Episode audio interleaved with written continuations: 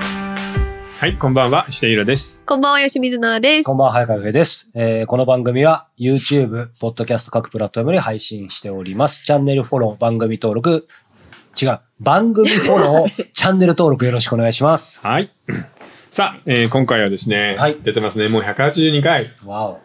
でここだよね。最近ね、正直、ちょっとフィクションが、小説があんま面白くないおお。って気が、いまいちだなって気が僕は今してるんですよね。はいはいはいはい。まあ、直木賞のね、候補も出たけど、はい。で、今回はですね、えー絶対おすすめのノンフィクションというのを、え3人でそれぞれ持ってきました。意外と初めてですね、ノンフィクションっていう感じだとねだから、。洋平くんがさ、はいノンフィクション好きで、かねてからやりたいとは言ってたんだよね。まあ、ノンフィクション好きって意識ないですけどね、そうかもしれないですうね。んうんそんな気がする。うでも、一番困ったのうが、ん。あの、ノンフィクションと、もううんそもそもなんですけど、ノンフィクションとエッセイって何が違う みたいのこれはでいい、じゃないですか。イラ先生なりすごい迷のういろんな定義ありますよね。迷って、うんうんなんか私、正直ノンフィクションあんまり読んだことがなかったんで、うんその今回初めてこういろいろな本に触れさせていただいたんですけど、もうそこの違いがなんかわかんなくて、だんだんなんかこれエッセイかなとかって思いながらああ、で読んですけども、そこら辺の境目は意外と微妙だよね。そうですよたね。だ、ある事実をちゃんと調べた上で、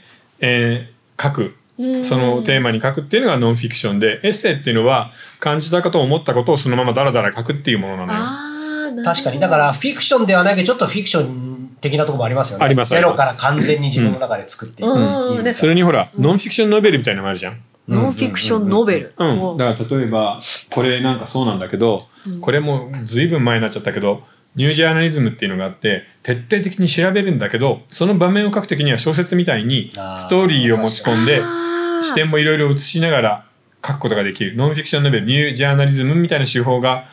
そうだな70年80年ぐらいに流行ってそれが日本にも入ってくるんだよね。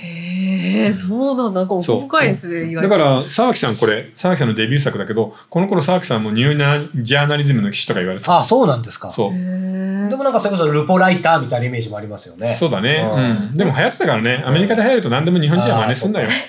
えそのニュージャー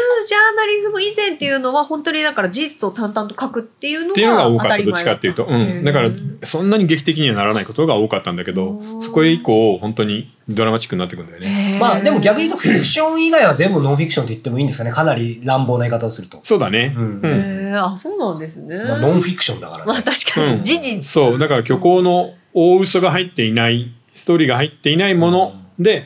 現実に即して書いていればもうノンフィクションでいいんじゃないみんなあなるほど。そっか大丈夫そうですか大丈夫そうです。いやででもすごいんだよねそう。いやいや。今回いくらら使ったんですか今日四五万ぐらい使うね。もうさすがセレブ違いますじゃねあ。じゃあじゃあじゃあセレブじゃないの。あの、気づいたらそんなことになっちゃったんですよ。でも、ほら、わかんないじゃないですか。なんかす、ありませんプレッシャー。だってさ、一冊1500円だとしても30冊だよ。うん。いや、そんぐらい買ってった。ねでだから今そ回3の中の冊今ある日け厳選どの。そう。いいよねいや、なんか、その、この大人じをやってる責任感みたいのがあって。本当に なんか、 責任感ゼロだな責任感ゼロってことはないと思いますけど。いやえ全然ないなだってほら、いやいなや、んか僕らはね、必死ですからいやね。、今、イラさんに、んこれ選んだの、まあいまいちだな、みたいな言われるのを想像して。いや僕なんかさうんノアさんだからなんか LGBT 関連とか、あーアニメの歴史みたいな本とか来るかなと思ったね。あ、なるほど。全然違ノンうフィクションでアニメの歴史とかあるからさありますようね、ん日そうい本うののも。アニメの歴い史やとかね。もちろんそういうののも見たんですよ。なんかうん BL うん日本史とか。なんかそういうの見たんですけど、なんか今回私はすごい偏った3冊になっちゃったっていう。じゃあ今そっちに関心があるってことだね。そっちにね関心じがゃあある一冊目行ってみようはかい。。はい。お願いしますであ、私はいそうだよ。そうだよ。あそうはい。じゃあ来ました私の方一冊50冊からの選抜一冊はいえーっと、主演者インターナショナル、笹良子さんの、えーボーダー、移民と難民というほうこの本を選びました。でもさ、主演者インターってさ、いいよね。いいですあね。そノンフィうクションいいのまあ、主演者インターだからね。うそう、なんか、ん。うんやっぱ一応他の本とかを見るじゃないですか。どうなんだろうな、主演者いたなとなるとも思いながらも、うんちょっとこれを選んでみたんですけど、あの、前、ちょっと前に、うんあの、貧困の話したじゃないですか。はいはいはいこはこいでで、うんその中で、あの、難民の話がうん出てきてたので、ちょっと多分意識の中にあったんだと思うんですけど、その難民、日本でその難民がどう扱われてるのかっていうのをもっと知りたいなって思ったのがきっかけで、うんちょっとこれを選んでみたんです。そうだったんだ。うんただ、だ本当にちょっと読んだ後にちょっと鬱になっちゃってああーもう厳しいからいねや日本の難民政策って。本当にそうなんですよ。で、今まで単、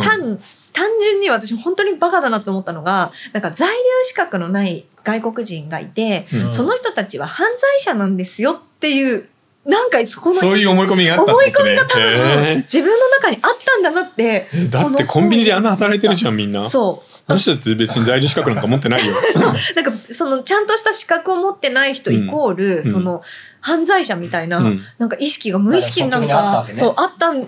だなって、なんか認めざるを得ない、なんか自分の心境になって、うんうんうんで、あの、日本のその入管施設にその収容されるじゃないですか、うんそういう、うんえっ、と、ビザとか持ってなかったりするそうと。うん不不法滞在の人はね。不法うん滞在ってなっちゃうから、でその人たちが実際で実際にその入管施設の中でどんな扱いを受けてるのかなんて外からじゃ分かんないわかんないですよね。この前亡くなった人いたもんねね。え、散々問題になってるね。で、うんその人たちの、まあ、実情がもう事細かに書いてあって、もう本当にもう深くながら読みながらちょっと泣いてしまうって、であまり本当にこれが日本で起きてることなんだろうかっていう。そんなにひどいんだ。いや受け止められなかったですね最初、うんそっかうんうんうんあの結構そのバブル前って、うんその労働者として外国人がビザがなくても滞在していいですよみたいそなうだねグレーゾーンみたいな時期があったそうらしいじイゃなランいです人いっぱかいいたからねあ。 そうらしいですね、その後にそのバブルが崩壊してその企業とかもどんどん稼げなくなってうん人がいらなくなってっていうので、そこで急に資格のない人はもう出てってくださいみたいうんうんうんうな感じん厳しくなるんでだそう厳しくなり始めるじゃないですか。うんでそうすると入管施設に収容されて、うんでまずエアコンのない8畳ぐらいのうん部屋に15人ぐらい詰うめ込まわれーて、日本いの夏で。やそうですそう8で畳す15人人。そうとてもこの国とは思えない。いやてか本当日本じゃない。すごいねそううんであのトイレもその部屋の中にあるから、うんその腰までのそのああー、壁日本の刑務所と一緒ね。そうそうそうぐらい。らいのところでみんな用を足さないといけない、でお風呂も 3, 3日とか4日に1回10分から15分しか入れないし、なんか白い壁しか、まあ、要は見てない運動をするのもその1日30分ぐらいしかできなくて、うんもう空しか見えないんですってだからそれ以外はうん白い壁か空しか見えないからその仮釈放って言ってもそうう本当うんそう本な当んので刑すよ務所だね。んそう仮釈放って言って、うんなんかこういろんな事情で外に出られるタイミングがあるんですけど、うんその時に毎日白い壁しか見てないからいろんなこう光とか景色とかにしの刺激が強すぎちゃってもうなん発作を起こしちゃう。へえ。で一回その入管させられちゃうと、何十年と収容ができちゃうらしいんですよ。そっか。うん、要するに、その後どうするかってこと考えてなくて、とりあえずぶち込んじゃうんだ。そうそうそう。で、何人も何人もその、どんどんどんどん連れてくるから、んその8畳一間のところにうん十何人とかっていう外国人を詰め込んじゃうっていう現状があったりそしっかて。そんなことやってたんだそうね。で、今、今もそうなんですよ、実際う。んで、コロナでちょっと緩和されたんですけど、うんねえ本当になんかそんなこと本当にしてるのかなって。で、この間のそのスリランカ人うのウィシュマさんの死亡事件、うんねあれ名古屋であったと思うんですけど、あれ病気じゃないですか、完全に。普通だったらお医者さんが来て、どこが悪いのか見て薬なりなんなり治療、適切な治療をってするのが当然だなと思うんですけど、でもああいう入管施設にいる人たちって、とりあえずその国に帰れる、かうん送還できるだけの体力を維持すればいいっていうルールになってるから、うんうんそのお医者さんとかも来ないし、もうコストかけたくないわけね。そうそうそう、うんだから女の人に何かあったらとりあえず命の母を与えとけばいいみたいななんかそういうシステム命の母 A で助けようと したの。すごいなねんか。そういうシステムらしくうてんで他にももういろんなこう難民問題があるんですけど、なんかそのことを本当に細かく書いてあってただ一つ私思ったのは、うんこれって難民の側から見たその問題点しか載ってないんですよ。うんだけどきっとその難民の方に例えば人が避けないのかお金がかけられないのかん何かわかんないですけど、何か理由があってこういう今状況になってるんだっていうその理由が何なのかっていうことがちょっとここには書いてなかったのいやでもう単純に人入れたくないんでしょ。いやそうなんもうでそもれそだけのうこととなん思だいたよねくないんですよね。てかそう思わざるを得ないような感じんですうん、ね。でも日本としてはその難民何でも受け入れますみたいなのも無理じゃんでつ日で本もの社会だと厳しいよな、でもそれだったら、うんあのこれにも書いてあったんですけど、あの難民受け入れますっていうそうのん加盟国にならなきゃいいと思うんですよ。あーでも格好だけつけちゃうんだよまあ、ある意味一番にに日人本間っらしいぽいし、日本人っぽいし。うんぽいねでそのツケがみんなここに回るわけか、そうそう、うん、で格好つけたツケがなでちなみに2021年難民認定されたのが、えっと、ドイツで25.9%、うんカナダ62.1%、うんフランス17.5%、アメリカ32.2%、うん、日本何パーセントと思います0.0なんとかなんだよね。いや0.7%。ーまあ74人。何ですよ、これやばくないですか、いや、本当になんかもうちょっと、なんとか観な光にはウェルカムだけどね。そう、難品としてはね。という感じでボーダーでした。難民の問題ってなんか考えると果てないよね。いや、うんただ日本の社会のこの作り方で、だーっと例えばイスラム系とかアフリカ系の人が100万人とか来てしまうと、また難しくなるよな。そうなんですよ、うん、どこの国も実際国のな国の中は大変だからね。そうね、みたいですよね。フランスもパリ郊外のうんね、街とか見るとめちゃめちゃ荒れてるからな。えでも結局日本って人口減ってくじゃないですか、そうなった時に多分海外からのその技能実習生だったりとか、その日本で頑張って働きたいっていう人たちを受け入れてその国を運営していくしうかんうんうん多分なくなると思うんですよ。いや、そのまま落ちていけばいいんじゃない多分日本人は全面的に受け入れることはないと思うなんよ。かなかなかうまくいかなそうですそようなのかなね。国民性的にも。それって多分急に変わったらうまくいかないけど徐々に徐々に慣れさせていくっていうことは必要なのかなって思うんですけ日ど本そういうの一番下手そうじゃん。なんか戦そ争うなみんたかいにゼハーロドかリセ100ットかとか、みたいハーなド。リセットしないとたなだかなか変さ、わらないそと。の働き手として頼りになるかどうかっていうのもあるよね。あでも企業的には、うんその技能実習生ってすごく真面目で勤勉勤勉だしそうそうそうそうめちゃくちゃ働くし、賃金もいや、安だいかかららね、それに関しては、ここでまたそれが差別の話になるかどうかわかんないけど、うんアジア系の人たちはよく勤勉で頑張ってくれるけど、中東、アフリカ系の人たちが大量に来た時に、あーそんなにコツコツ頑張って働けるかどうかっていうのもあるよね。まあちょっとキャラクターは違いますからうねん、。全然違う。でも今、韓国人中国人もう日本に来ないでですよ、うんもちろそうんだね経済発展で、でもうハノイとかあのベトナムの方もだんだんその今経済うん発展で、もう日本に賃金安い日本にうはん働きに行きたくないからって言っうてん中国とか韓国に流れちゃってるんですって。で、そうすると多分今度来るのってアフリカ人系うのん方たちなんですよね。だからそうなった時にどうやってこうね、日本とのその整合性を取っていくのかっていう課題とかもあったりとか。そうだね。でも僕思うけど、もうそんなに無理して入れなくてもいいと思うけどな、日本はな。ね多分合わないよね。え、でもそれだったら日本移民受け入れますって言ってほしくない。本当これ見ちゃうと。そう だね。だから公式の場ではさ、今、言えないんだよね。その、欧米諸国はリベラル化すごくしてるん で。うんうん、そうでかもまあ日本としてはう難民は受け入れたくないけどって言うけど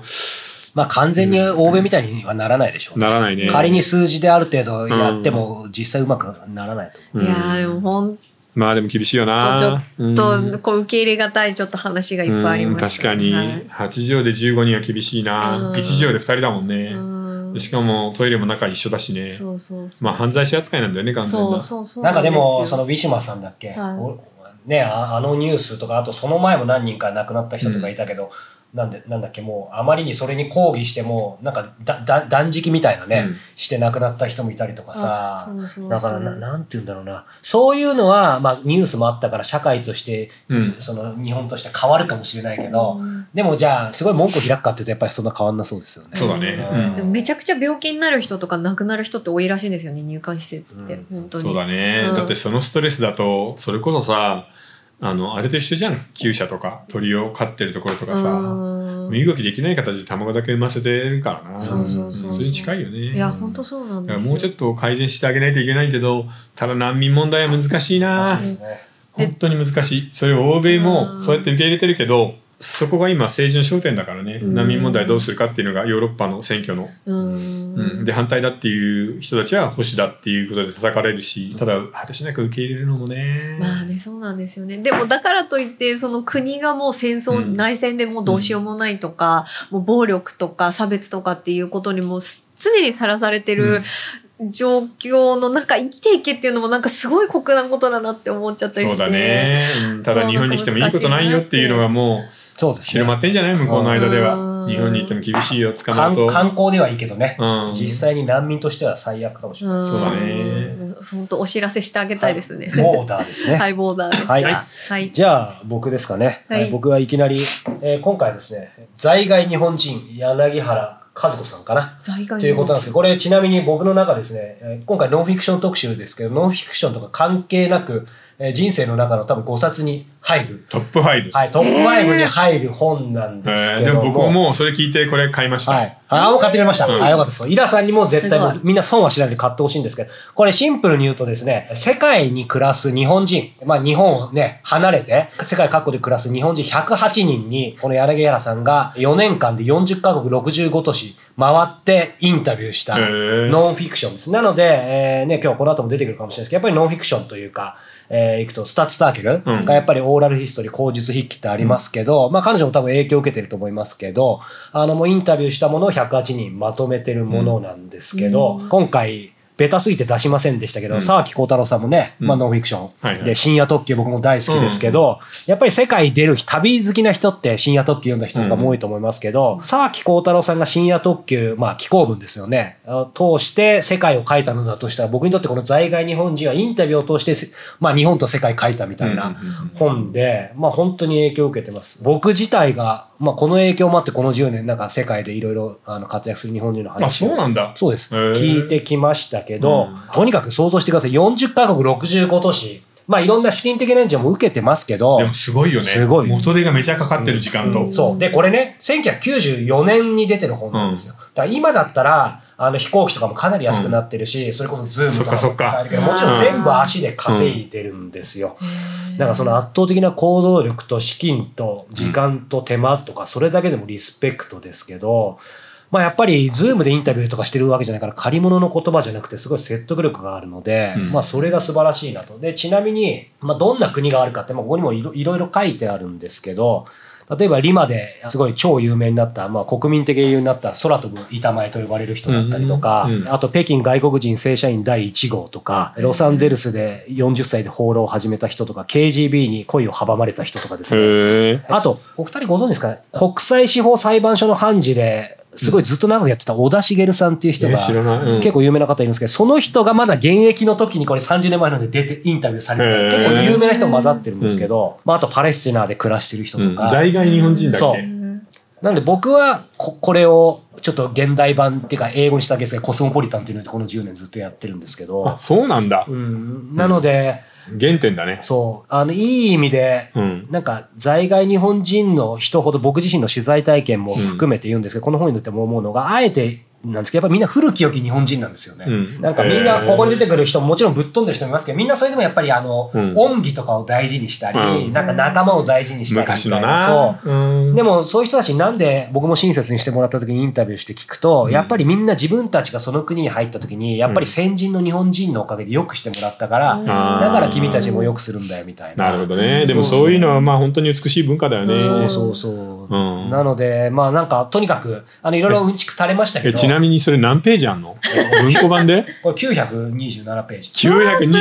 ページですよ。普通の小説の3冊分です。そう、これだからさっきスタッツターゲルって言いましたけど、スタッツターゲルでは結構小文社じゃないですか。うん小文社からこれ僕はハードカバーで出てたそのうかそうを、講談社が文庫にしましたって、講談社も粋ですね。粋だね。はい。こっちスタッズ・ターケルですそうね。そうそうそスう。タッズ・ターケルは本当に世界中にめちゃ影響を与えたよな。いや、本当今もね、影響受けてるもいっぱいあります。すごい。これちなみにちょっとだけ最後にですけど、んはいまあいろいろね、昔の古き日本人なんて話しましたけど、うんやっぱぶっ飛んだもう命ガラガラの話もいっぱいあって、うん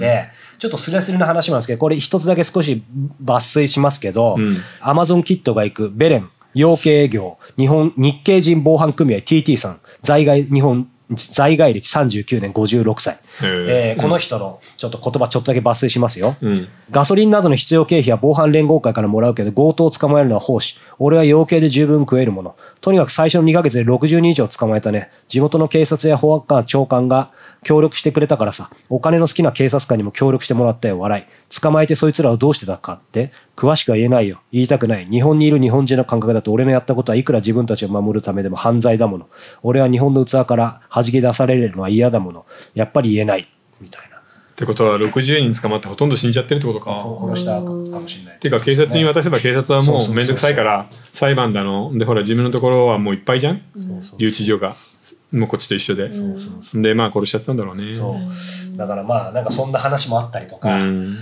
まあとにかくこれ108人ありますけどあと当然実際これプラス100人ぐらい取材してるらしくて、うんその中で使えた108人らしくて。すごいね。うんまあ自分も近いことをねやってるだけあってその苦労も分かりますしまあいろいろ言っちゃいましたけど単純にとにかく一人一人の物語がもう本当に小説さながらで面白いので、あのいろんな国の話もありますし、うんまあぜひぜひもういきなりちベベストなちなみにはいこういうのインタビューの中でされてる方たちってもちろん一般人の方もいるわけですえよてね。いうか、まあ、何をもってしてかですけど基本全員一般人です。ですよね、はいそういう人たちってなんかなかなかこうインタビューされ慣れてないから、うんこう自分のそのなんだろう心打ちとか人生どういうふうに生きてきたかとかっていうの結構喋りにくいと思うんですけどあそんなことはなインい。タビュアーの人ってそれはどう、それはすみません、ドヤ顔してます。それはうんインタビュアーの腕次第と、うんあと、やっぱりみんなじ、特にこの在外日本人の人って、に日本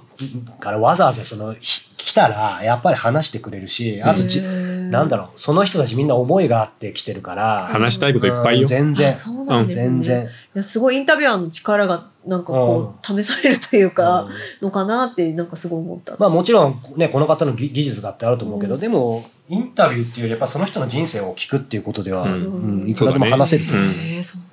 はすごい素敵なな方のですね。はい、在外日本人ぜひ。うんはいいいねなんかでもすごいね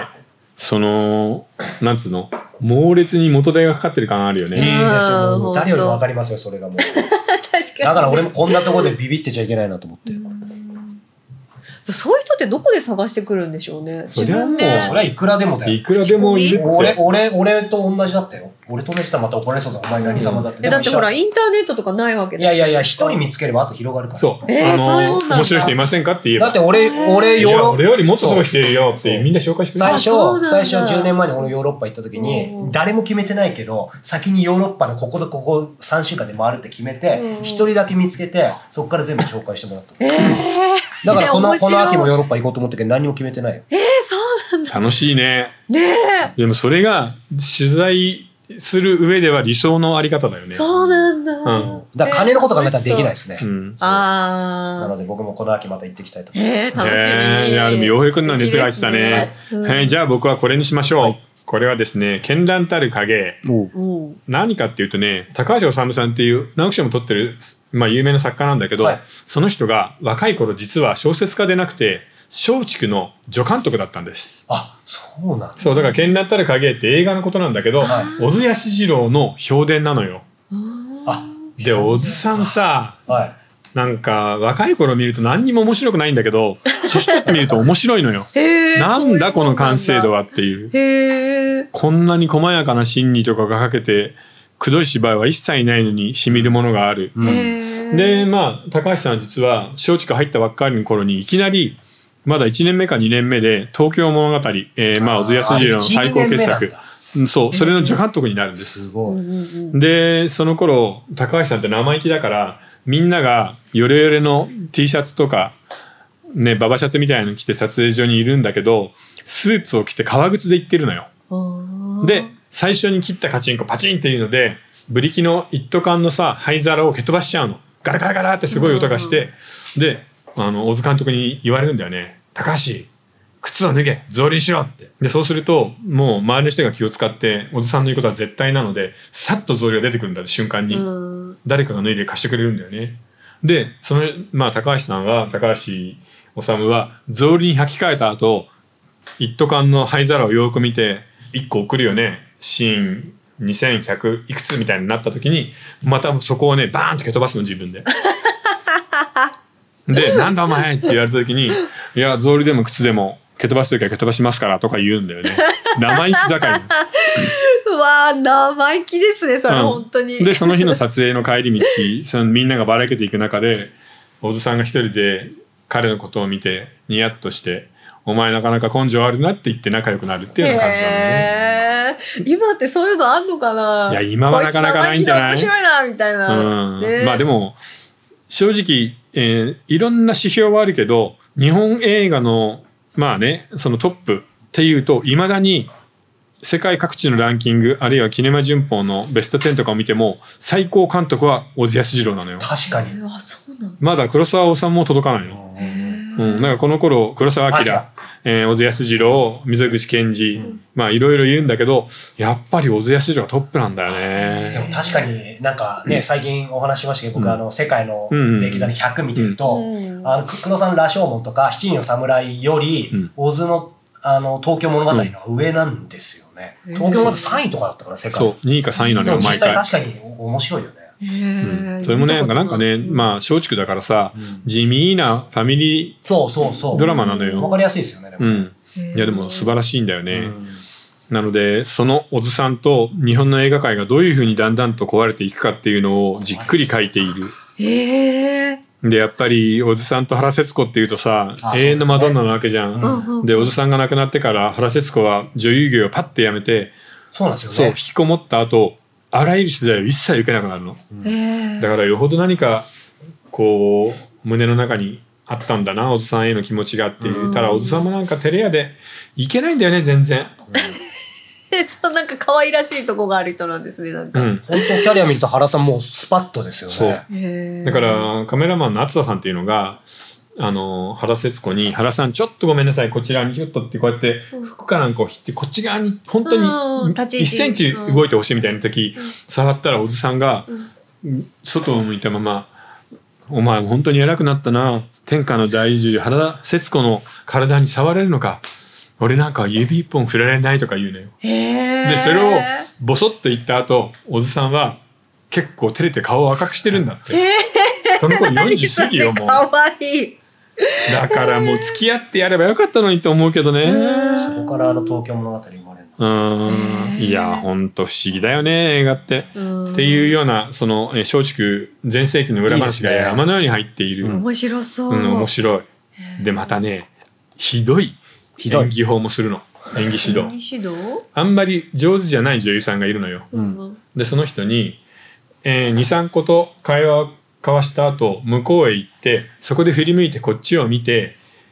名残惜しそうな表情をしてとかってどんどんどんどんつけていくの。の。そうするとさ前半の23個と交わして消えるっていうだけの場面なんだけどそこの後に気持ちがどんどんいってこっちの方を大熱演するわけ、うん。そうするとそっちに気持ちが全部いってしまうので、うん力が抜けて前半は軽くてふんわりした柔らかい芝居ができちゃうのよ下手くそな人が。へ